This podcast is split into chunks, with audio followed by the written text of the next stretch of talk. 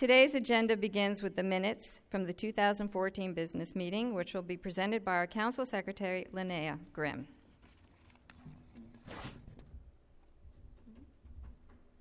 Good afternoon. It is my pleasure to present the minutes from last year's annual meeting. I think you all have copies on your chair.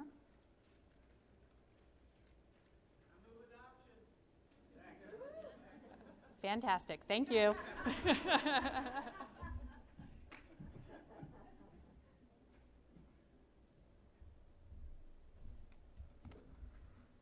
Okay.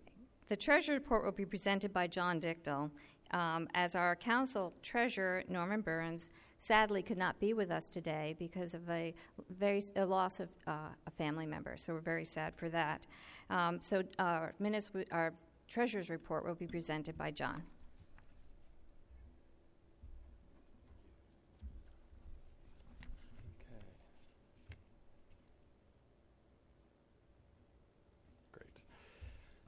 Good afternoon. Today we have for you the results of how AASLH finished its last fiscal year as reported on our balance sheet and our operating budget results. The total assets of $1,717,729, total liabilities $458,368. Our investments continue to grow. The investment committee follows a policy with a mix of cash, 2%, stocks, 72%, and bonds, 26%.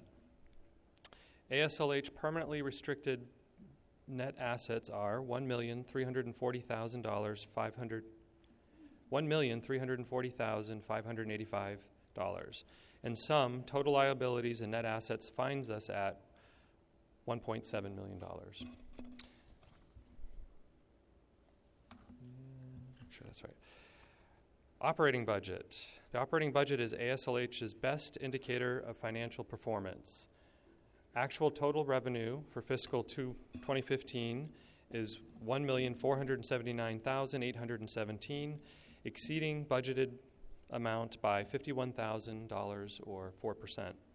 The actual total expense is $1,325,655, below budget by $100,000 or 7.5%, and that's largely because of salary and benefits for 3 staff positions that were partially filled or went unfilled last year. Including investment gains of $46,740, we show a balanced budget with an actual surplus of $154,000, $154,162. That's good news. Good news.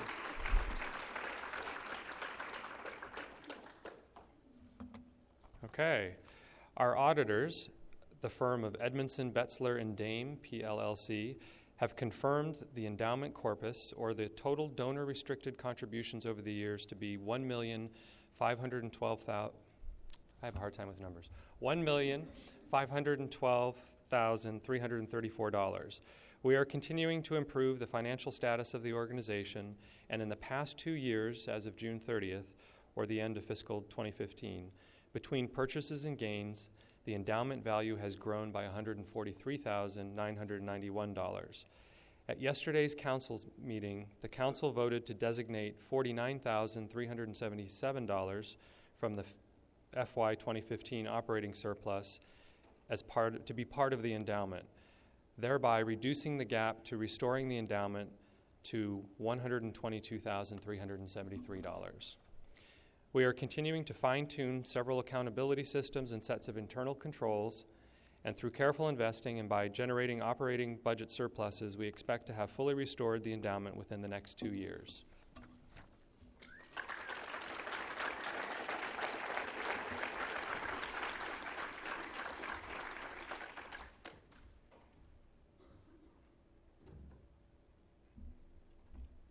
That's good news.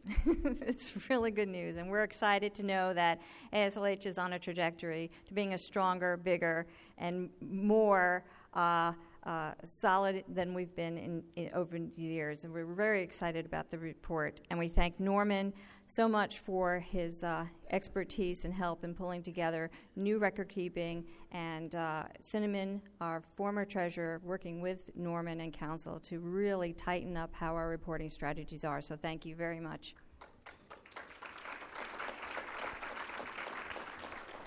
And speaking of Council, I would like very much to thank this year's Council for their incredible work over this past year. It's been an exciting year for sure. And if you would, we are 16 volunteers strong. If y'all would just stand up, and we would like to thank you for your service.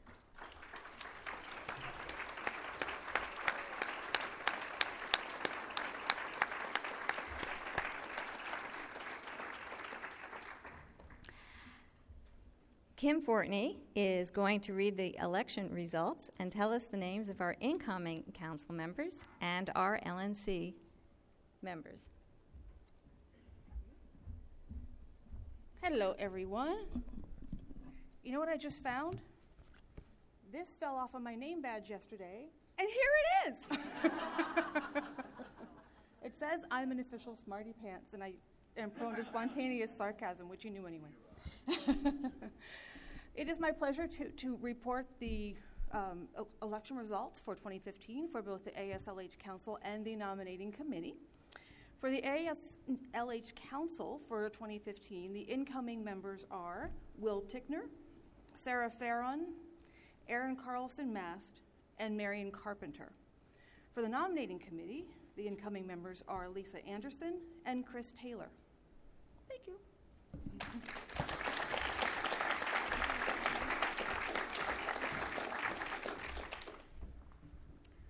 Okay, this is going to happen apparently every time.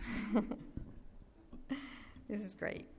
Welcome new council members, Marion Carpenter, Erin Carson-Mast, Sarah Farron, and Will Tickner.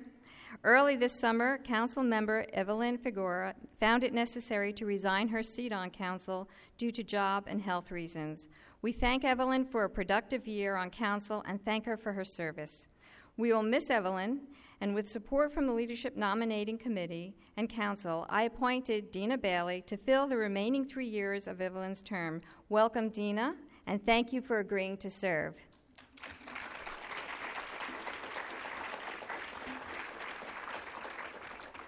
Welcome to our new leadership nominating committee members, Chris Taylor and Lisa Anderson. As it happens, Dina was also a member of the LNC, and in agreeing to serve on council, Dina left a seat open on the LNC. With support from the LNC and from council, I appointed Laura Roberts to fill Dina's LNC seat. So thank you very much, Laura.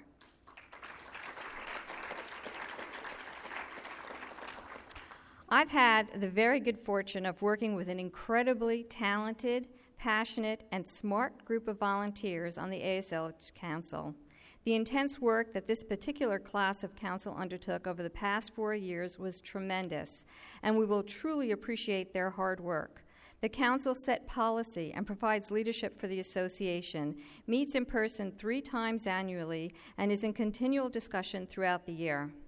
At these business meetings, we thank the 4 outgoing council members, Laura Casey, Bill Peterson, Susan Tissot, and Jay Voigt. In recognition of your contributions to council, I'm going to call you to the stage to formally say thank you for your service. Stick around for your photo and a handshake and a hug. And as a footnote, please think of yourselves not as retired from council, but as graduated to the council alumni group. I hope you will stay involved and connected with AASLH for many more years to come. So, start making your way up here. Laura Casey is the Museum Service Coordinator at the Texas Historical Commission. On council, she served a full 4-year term, plus an additional year to fill a vacancy. Laura served on the Executive Committee, the Field Services Alliance Committee, Program Committee, Small Museums Committee, STEP's Online Clearinghouse Committee, and the AASLH Website Committee. Laura also hosted the 2014 June Council meeting. Let's all thank Laura for her service.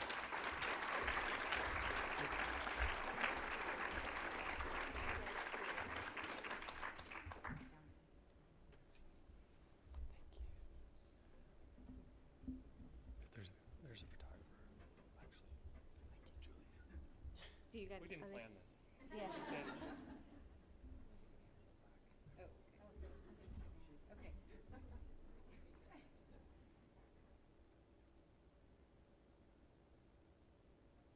Thank you.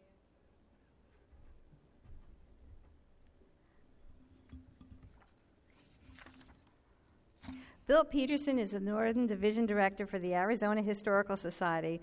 Bill served on council since 2011. He served on the Governance Committee, the Program Committee, and was the Awards Program Representative from Montana, and contributed to the Long Range Planning and the Aspirations Task Force. Thank you so much, Bill.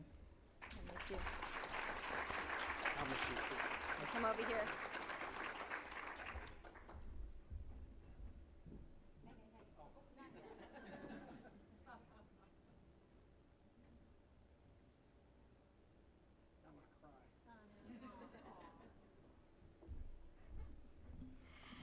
Susan won't be able to be here to get her plaque, but we will mail it.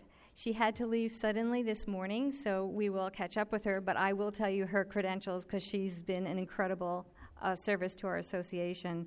Susan is the executive director at the Humboldt Botanical Garden in California. Since 2011, Susan served on the membership task force, the membership committee, and worked with Karen Wade on reorganizing the membership program. We really do thank Susan.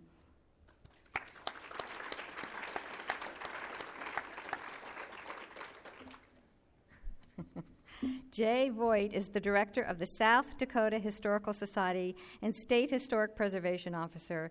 Jay served on the Finance Committee, the Program Committee, the STEPS Advisory Committee, and was an Awards Program Representative for South Dakota and an Awards Regional Representative. Jay worked on the Long Range Planning and the Task Forces and on the STEPS Program. Jay, thank you so much. And you also have the best times.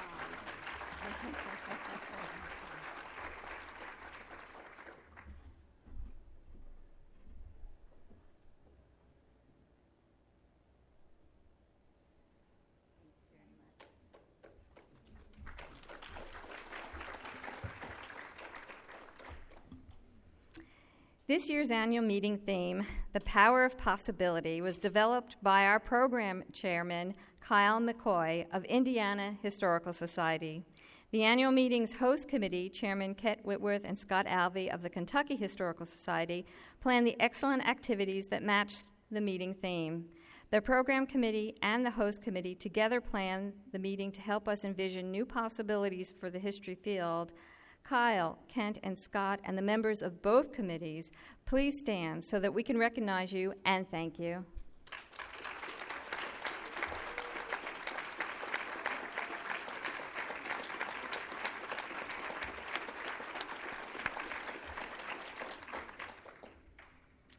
The meeting theme is truly fitting for our times. As the association is rolling forward with a new leadership team, the theme resonates with optimism.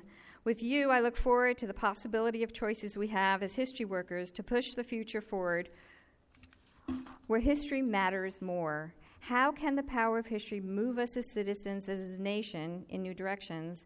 Well, the History Relevance Campaign fully kicked off this year with a landmark statement outlining 7 values for history, which AASLH endorses in order to enrich the possibilities for a future where public policies, education systems, and lifeways more profoundly embrace the power of history and the work we do as history workers. For me personally, I felt the power and relevance of history this summer more than ever. This summer, we witnessed a nationwide discussion about the historical symbols and landscapes that were installed over a century ago to commemorate the memory of the American Civil War.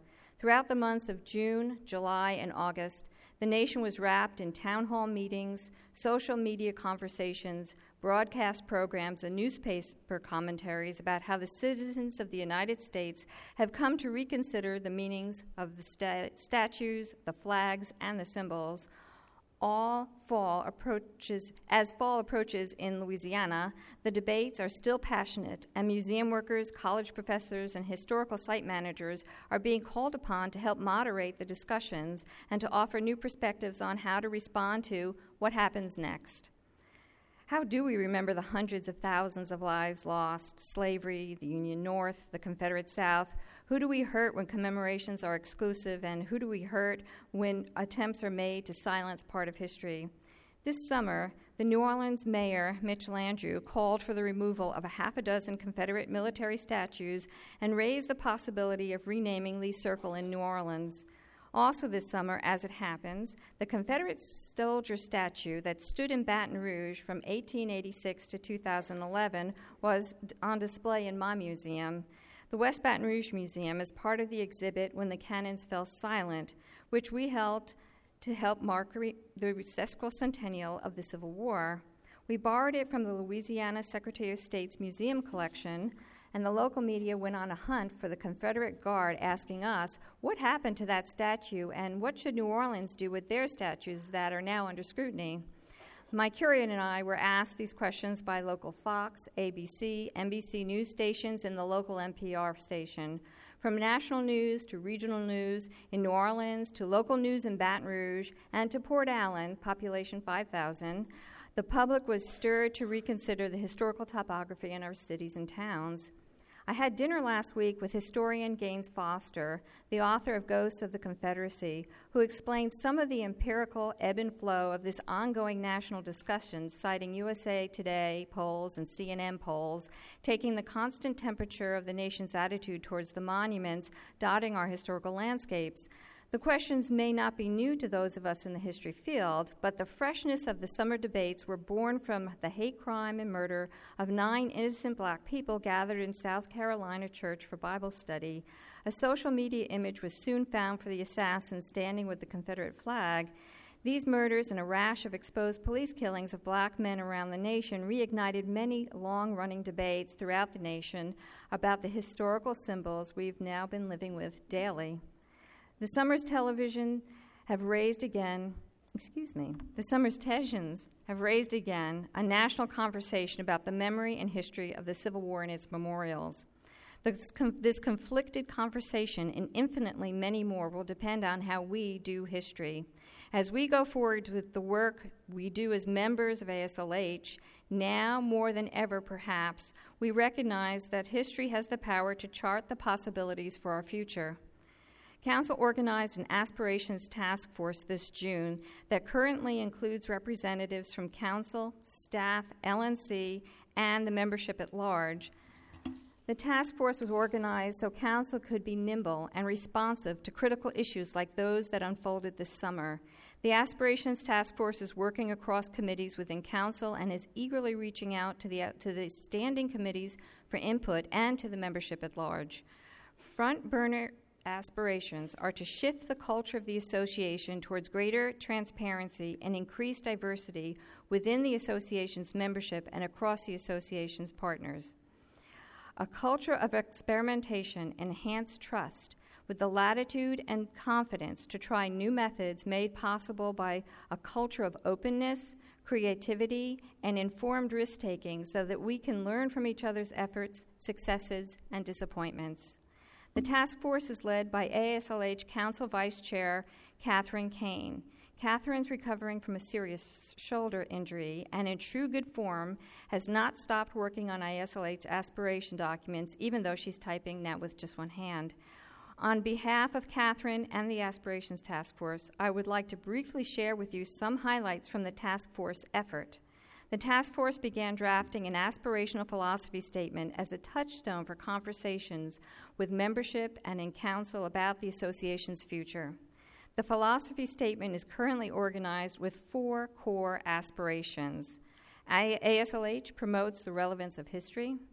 AASLH acts to build diversity and inclusiveness. AASLH cultivates an experimental and creative spirit both within AASLH and among constituents and partners. And AASLH aims to increase financial stability and restore trust. The Aspirations Task Force Philosophy Statement, which details these 4 core aspirations, will be available at AASLH.org in the coming weeks. As members, you're invited to help refine the association's aspirations and help shape the association's goals. These aspirations are in draft form, so track changes are allowable and encouraged. I encourage you to share your ideas and comments on the aspirations through our website, and as Linda Norris suggested, we'll add a Google Docs component as well. So this is a living, fluid, organic process that we are all going to be a part of. Your ideas, your concerns, your comments should be freely be shared among the membership, including members volunteering in the association's governance, and share them with John and Bob as well. At the AASLH annual meetings in Birmingham and Oklahoma City, I had the pleasure of sharing ad hoc tables with Jean and Bill Watson. I was so pleased that delegates with their experience were interested in chatting with me and for making room at the funky little tables to meet me and share some of their stories. They described to me their international travels for their many years volunteering in the leadership for ICOM and their love for AASLH. Jean served on the AASLH Council and served the history community for over 40 years. Jean passed away late this summer. AASLH lost another longtime friend this summer, Polly Launce Lennon. Polly was a longtime director of Connor Prairie and part of the Shaw faculty among her many contributions to the field. This August, Polly Launce Lennon passed away at age 86, leaving behind an impressive legacy of best practice for the history field. AASLH is a large organization, one shaped by many generations of history workers for over 75 years, people including Jean and Polly, who we are so honored to have had as members, leaders, and friends. Look to your right, go ahead, and look to your left, and know that you are among like-minded professionals who see the powerful possibility for history work. Stay connected, stay engaged, and remain open to the possibilities. Thank you so much.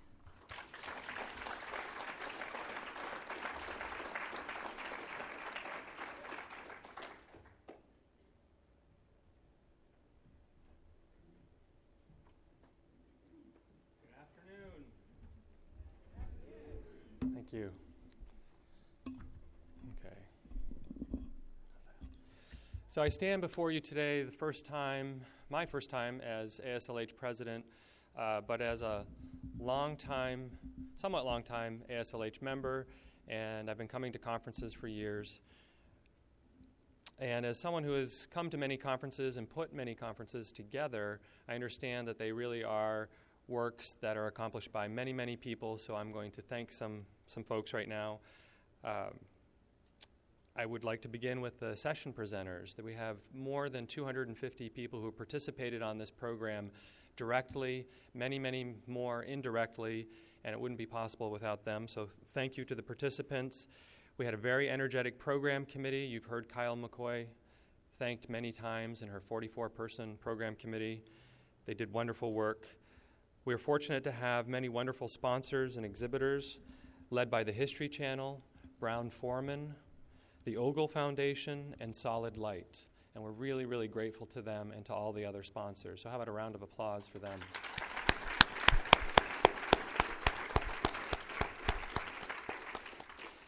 And of course, there is the Kentucky Historical Society and other Louisville hosts who have been incredibly creative and hospitable and who have shown us and shared with us so many Kentucky treasures. I think a lot of us are going to look at Louisville in a different way. The state of Kentucky will be back here. I hope anyone who was here for the first time will come back. So thank you, Kent Whitworth. Thank you, Scott Alvey, and your whole crew. Really amazing work last night, especially with the block party. This is also my annual opportunity to thank the staff. Julie already did that.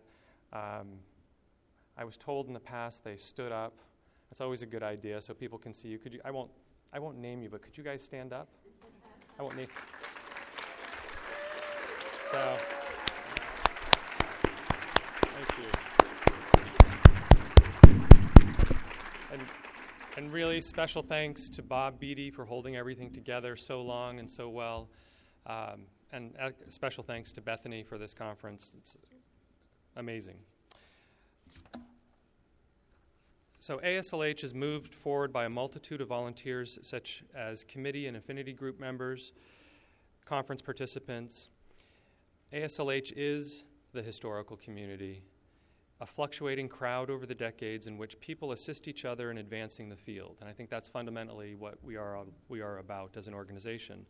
In the 75th anniversary year, the organization continues to evolve, as Rick Beard has been writing about in History News. Each time there has been challenges in the field, the history community responds. Now I think maybe another major shift is occurring. I stuck the maybe in there about 10 minutes ago. I'm not so sure, but I'd like to think it's true. How many of us 10 or 20 years ago held out hope that mainstream America would be so engaged with the meaning of symbols of the American past? This year we have seen impassioned discussion about displaying Confederate statues, monuments, and flags. What I wanted to do is point out the obvious. Maybe something big has shifted in our country, or is about to shift, and we now may be at a high water mark for history organizations. Confronted by violent tragedy and simmering race relations, communities, politicians, and the media are engaged in vigorous debates about history's hold on the present. On a state-by-state, community-by-community basis, people are figuring out what history means in the context of today. What kind of fresh openings do history organizations have today that we didn't have several years ago? Let's look at the landscape. We know that there are a lot of history organizations. You all heard about the IMLS report in 2014, I think it was, that announced that there were 35,000 museums in the country, more than double what the agency had thought there were. 56% of those were considered history organizations, or 19,500, and this includes history museums, historical societies, historic preservation entities, and historical houses and sites. And this happens to echo the findings of the Indiana Humanities Council's report, Humanities at the Crossroads, last year, which was a lead case study for a national initiative to measure the range of humanities in the country. In Indiana, more than 80% of all the humanities organizations offer one or more history programs. What else do we know about the landscape? We know that trust in museums, especially history museums, remains high, like we all heard it, or like we all learned it was in Thielen and Rosenzweig's 1998 book, Presence of the Past. 80% of their survey respondents ranked history museums as being trustworthy, far above the 69% for personal accounts by family members, 54% for college professors, and 11% for movies and TV. And I know you've all heard those numbers many times over the years, but the point is that they remain high.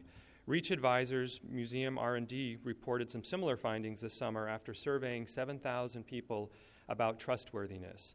Museums ranked the highest, 6.4 on a scale of 1 to 10, above Wikipedia at 5.7, for example, and NPR at 5.0. History museums and historic sites ranked even higher, or highest of all, actually, at 6.7. So history organizations are everywhere and they are trusted.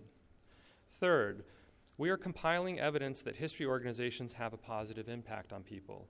Not only is the History Relevance Campaign digging into the question of impact, looking for measurable, real examples of institutions changing their communities, but there are plenty of other studies. For example, the United Kingdom's Heritage Counts 2014 survey determined that history institutions have a measurable effect on social well-being, and they set about trying to actually measure that well-being, that impact on well-being.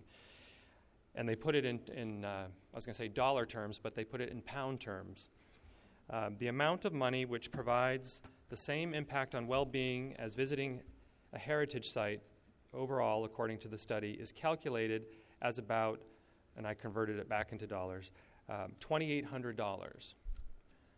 So the United Kingdom study also claimed that history volunteers reported higher levels of mental health and well-being than the general population. So maybe we can be is that not true? Do you all have crazy volunteers? Okay. Maybe we can be optimistic for our field. And it's worth pointing out, in contrast, for all the celebration of STEM, science, technology, engineering, and math, and all the money that STEM gets, that our colleagues in the sciences now are actually not feeling very optimistic, and this largely has to do with climate change, the science on climate change, and on evolution. Scientists are undergoing their own culture wars over the politicization of evolution and climate change, and generally feel divorced from the American public. If 2015 is a high point for historical organizations, which I hope, we don't know yet, and it's a high point for the public being somewhat in agreement with the importance of history and even the general interpretive direction, say, of the meaning of the Civil War and its causes and consequences, the same is not true for science. A couple of surveys by the Pew Research Center earlier this year showed that while the public holds scientists in high regard, there is a, quote, deep divide between scientists and the public over many topics. Back in 2009, three-quarters of scientists thought that now was a good time, meaning 2009, was a good time for science. So three-quarters thought it was a good time for young people to get into science. But 5 years later, that had dropped to just 50%. Scientists are troubled by scientific ignorance in the general population and by strong differences in perception with the public on key issues. Now, we in the historical profession are familiar with broad public controversies, differing perspectives, and opposing views. And yet somehow, on some topics, we appear to be in closer agreement with the mainstream public than in decades. My point is, in the 75th year of the AASLH, the horizon is bright, I hope. I just added that one just now. As we collect, preserve, and interpret the past, our audiences may be listening, and we definitely are trying to listen to them and include them and learn from them.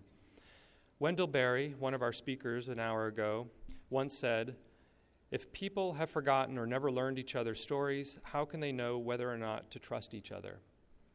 As historians, we understand the power of possibility of stories in the past resonating in the present, opening new ways of seeing and solving contemporary problems. In places like Ferguson and Baltimore and hundreds of other communities, we know that people may begin to trust each other when they know each other's stories and they see similarities and respect differences in their pasts. History is relevant. All of us in this room know that, but do we intentionally articulate how essential it is? How good are our institutions at stepping back from the specific history we are telling to connect it to issues and problems and opportunities today? Are we able to step back yet further and simply champion history itself as a discipline and a field and a way of thinking? I think in the ways that Sam Weinberg has talked about yesterday. The History Relevance Campaign's message is that we history professionals and volunteers must say how vital understanding of the past is. It nurtures identity in an intercultural world, teaches critical skills and independent thinking. It can strengthen communities and be a catalyst for economic growth. History can inspire leadership, and it certainly can help those who listen to craft better solutions to today's problems. Maybe this is the best moment in the past 20 or 30 or 40 years to make sure we are each ready wherever and whenever to make the case for historical understanding, and the institutions, collections, landscapes, communities, and other resources that keep the past alive. I'd like to challenge all of us to have an elevator speech for history, just a short 20-second explanation of why history is essential to the well-being of your community and to the country and to the world, and I think we each need to be ready to spell it out. What is at stake? Historical understanding helps us flourish in a culturally diverse world. When we learn each other's stories, we begin to trust each other and we can figure out how to face challenges together. The economist Scott E. Page has outlined how diversity helps in modern society. Those who see the world in the same way in a homogeneous group often agree and can move forward together, and that's great. But then they also all tend to get stuck in the exact same place when they get stuck. When that happens, and when things are truly gridlocked, no one in a homogeneous group can see what the next step should be. In a diverse group, where when one perspective hits a dead end, there are other perspectives that can find a way forward. As Julie outlined a few minutes ago, the AASLH Council and the Aspirations Task Force are taking up both history relevance and the issue of diversity and inclusion and putting them at the forefront of the organization. And that's really exciting. We also are going to be more transparent and more open to experimentation. To guide and support this effort, there are a whole host of changes in AASLH underway in our 75th year. A few of the priorities that I personally have are these. In general, we will be working to amplify the organization's ability to serve as the central place for lots of different kinds of history practitioners and history organizations to come together. ASLH's brand is your home for history, and we'll be throwing open the doors to the house. For instance, I see thousands of volunteers at history organizations, many of whom ASLH currently serves and counts on as members, but we can do more. I'd like, for example, to sharpen and expand the online courses and webinars and the on-site workshops that ASLH offers, both for the volunteers and those employed in history organizations. Glancing in another direction, I think ASLH has much to offer academic historians and graduate students. And I think they're represented in our ranks, but I think it's a pretty thin representation. Our institutions are primary employers of those earning history degrees and related degrees. ASLH can help to establish mutually beneficial project and consultative relationships with scholars where expertise really flows in both directions, not a top-down thing, but a side-to-side from the scholar to the history organization and back. State and local history practitioners should be influencing what is taught in public history and museum studies programs, as well as the traditional history programs. Another exciting opportunity is for ASLH to reach passionate avocational historians. And by these, I mean genealogists, reenactors, the kinds of people who might participate in a crowdsourcing project, crowdsourcing history project, retiring baby boomers who are active lifelong learners. Many ASLH member organizations already are working with these history makers. AASLH as an organization should too. And if we want our policymakers and funders to really grasp the relevance of history and to fund it and support it, we could use the allies. ASLH should also seek international connections and foster efforts to place state and local history in global contexts. We need to see more of it as our communities welcome new arrivals and recognize diversities that are already present. That was a subtle nod to immigration and ethnic diversity. As we all see, our local history is part of global movements of people, resources, and ideas. All history is local, but it doesn't occur in a vacuum. Lastly, another of my hopes for ASLH is that we all help to pull back the curtain on the interpretive process, encouraging historians and history practitioners to be more open about how we choose the stories we tell and make decisions behind the scenes. This is an idea stealing from Robert Wynath, president of NCPH last year, who talked about this in his presidential address, pulling back the curtain on the interpretive process. He described it as being open with visitors about why the old exhibits at a site are being removed to a new exhibit, to add new exhibits, or on different topics, why a particular object was chosen for an exhibit case versus another in the collection, why was a decision made to preserve rather than restore that building over there, and what the heck is preservation anyway? We should be demonstrating the complexities of what we do and why there are high standards and refined methods and why historical thinking is important. Doing so draws people into the interpretive process. Pulling back the curtain can turn questions and doubts into collaboration, tolerance, inquiry, and connection. ASLH is uniquely positioned among historical and museum associations to be the home for history where all this happens. As your professional association, ASLH occupies a middle space, helping to connect, supply, and support thousands of history practitioners in their daily work. 75 is a big anniversary, and we are marking it with a fundraising effort, the 75 for 75 campaign. We will continue to celebrate this diamond anniversary through next year. And that reminds me, I did not mention in the Treasurer's Report where we were with the 75 for 75 campaign. Getting nods, yes. John, you were supposed to do that. So you all may remember the 75 for 75 campaign was launched last year in St. Paul at this event, at this meeting of the membership. The goal was to raise $75,000, hopefully in $75 increments or more from members, and we are at about $43,000. So we're closing in on it. We want to finish it this fiscal year. So I would encourage all of you to make a contribution. Thank you to all who have given once, twice, or more.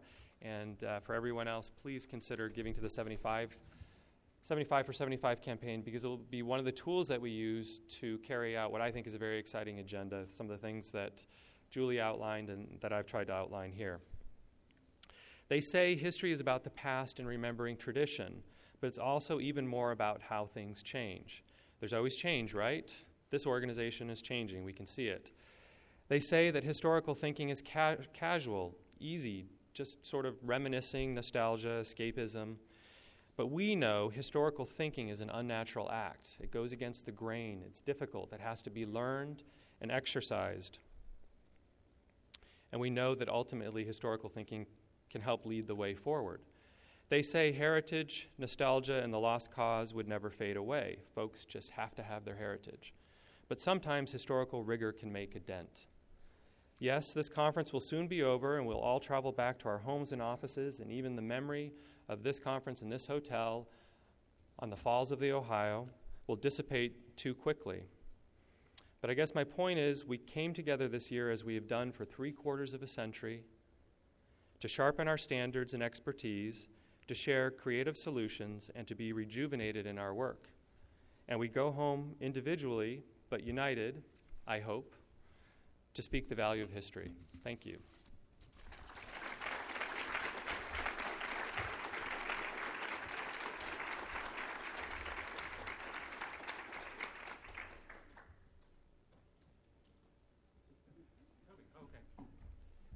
So now, I think the business is all over, and we're ready to move on to highlights of next year's annual meeting, or give us a taste of what Detroit will be like, in case we want to vote at this meeting to go somewhere else.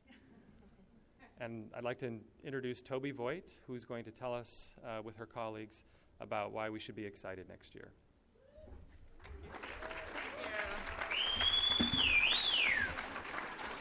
Awesome. I'm loving it already. Awesome. Well, hello, everyone. Thank you all for coming to the meeting and the membership. This is such an important part of the conference, and I'm so excited to see so many of you here. So, I've got a little story to tell. In the waning days of the year 1900, Detroit Mayor William C. Mayberry had an idea. He wanted to create a time capsule that contained a complete record of life in the city at the time, to be opened 100 years later. In addition to detailed reports on the state of manufacturing, culture, religion, and high society, Mayberry asked a few key community leaders to prophesize what Detroit would look like in the year 2000. Some got eerily close to the truth, like Orrin Baldwin, who predicted that, quote, factory products will be largely transported in airships, unquote. Others got it very wrong, like the police commissioners, who declared that, quote, prisoners, instead of being sent through, conveyed to the several police stations in automobile patrol wagons, will be sent through pneumatic tubes, flying machines, and other similar processes. So, oops. But most were unabashedly optimistic about what Detroit would look like in 2000. The industrialist and art collector Charles Lang Freer wrote a very poetic letter, and he said, quote, I see Detroit ablaze with the radiance of more perfect and higher life, brilliant with the light of shining ideas and noble actions, gracious in simpler and truer relations between men, useful in broader and countless ways. All expected that the small city of Detroit, with a mere 300,000 residents at the time, would flourish as an industrial center. By 2001, they all stated, Detroit's population would skyrocket to 4 million. Industry would be king, and Detroit would rival New York City in size and influence on the nation and world. Well, we are all historians, so I don't need to recount to you how Detroit's progress through the 20th century veered a little bit off that course. But how could our city's forefathers have anticipated the shift from an industrial economy to an informational economy? The whole idea to them would have been as fanciful as sending prisoners through pneumatic tubes. So, when Detroit Mayor Dennis Archer opened the time capsule on December 31st, 2000, the city's population had dwindled to 950,000. Its reputation as the automobile capital of the world was in shambles, and the city rivaled New York City only with its crime rate. At the start of the 21st century, so just over a decade ago, Detroit was known internationally for its poverty, blight, economic disparity, racial disharmony, and political dysfunction. It was not, as Freer had anticipated or prophesied, ablaze with the radiance of more perfect and higher life. So I know what you're thinking. You're thinking, what kind of sales pitch is she up here giving us right now about the city of Detroit? But bear with me. In deciding exactly how to invite you all to Detroit, our hometown, our pride, we thought it may be best to honestly acknowledge and address what many of you may be thinking. I've heard several of you say at this time, or this conference, why on earth would AASLH go to Detroit? Well, here's why. The Detroit of 2015 gives perfect opportunity to explore issues of radical change and rebirth, of re-envisioning and reinvention, of the push and pull of competing ideas in a space that is open to doing things differently, not because we want to, but because we have to. Like Detroit, these are issues that we face in the museum field every day. In the post-industrial world, our country's great Rust Belt cities are facing, Detroit and others, we're not the only one. Detroiters are leading the nation in our ability to innovatively reimagine ourselves, our purpose, and our future direction. It's exciting, it's scary, but it's necessary, just as this work is necessary for us in the museum field. The Detroit of 2015 is brimming with excitement and optimism. Let me show you with this very brief video.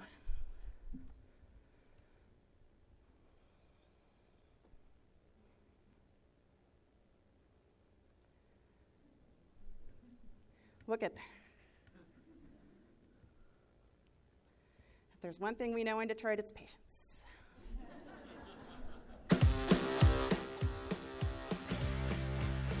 Things are happening in Detroit. One moment, please. I'm not gonna sing some Motown for y'all right now. None of you need to hear that. But why don't, while we're waiting, Banner folks, why don't you get started. Be careful.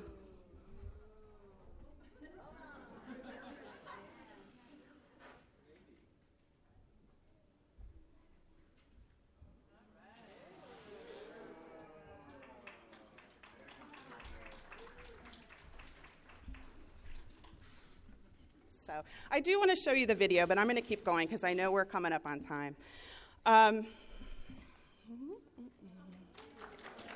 Ta-da! So thank you, all of you who came to our booth and participated. So Detroit's city motto is, "We hope for better things, it shall rise from the ashes." Just like our Banner project here has taken chaos of scribbles and turned it into a piece of art, Detroit is rising from the ashes and reinventing itself. We are a doggedly determined city. We put the world on wheels and then produced more than 10% of the war materials used for World War II.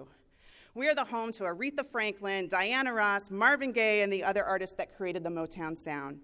We were the doorway to freedom for more than 30,000 freedom seekers escaping enslavement in the early 19th century. And we smuggled in more than 75% of the illegal liquor that came from Canada during Prohibition. You're welcome. Today, we boast an international riverwalk that since 2007 has transformed 3.5 miles of an industrial wasteland into a network of parks, plazas, and green spaces. Our Eastern Market is the country's oldest and largest urban farmers market. We have some of the world's best museums, including the Detroit Institute of Arts and the Henry Ford. Our downtown is revitalized with 90% residential occupancy. Businesses that moved to the suburbs 30 years ago are coming back downtown, and we have a host of new attractions, shops, bars, and restaurants. As a field, we museum professionals have that same drive, the same passion as Detroiters have. So it's only natural that we all come together in Detroit. So on behalf of the AASLH 2016 Host Committee and its chair, Kathleen Mullins of Historic Ford Estates, I formally invite you, the AASLH membership, to Detroit for the 2016 AASLH and Michigan Museums Association annual meeting. Thank you. And we'll put a link to the video on the website. It's worth seeing. If you have any doubt of how beautiful downtown Detroit is, you have to see the video. So thank you all.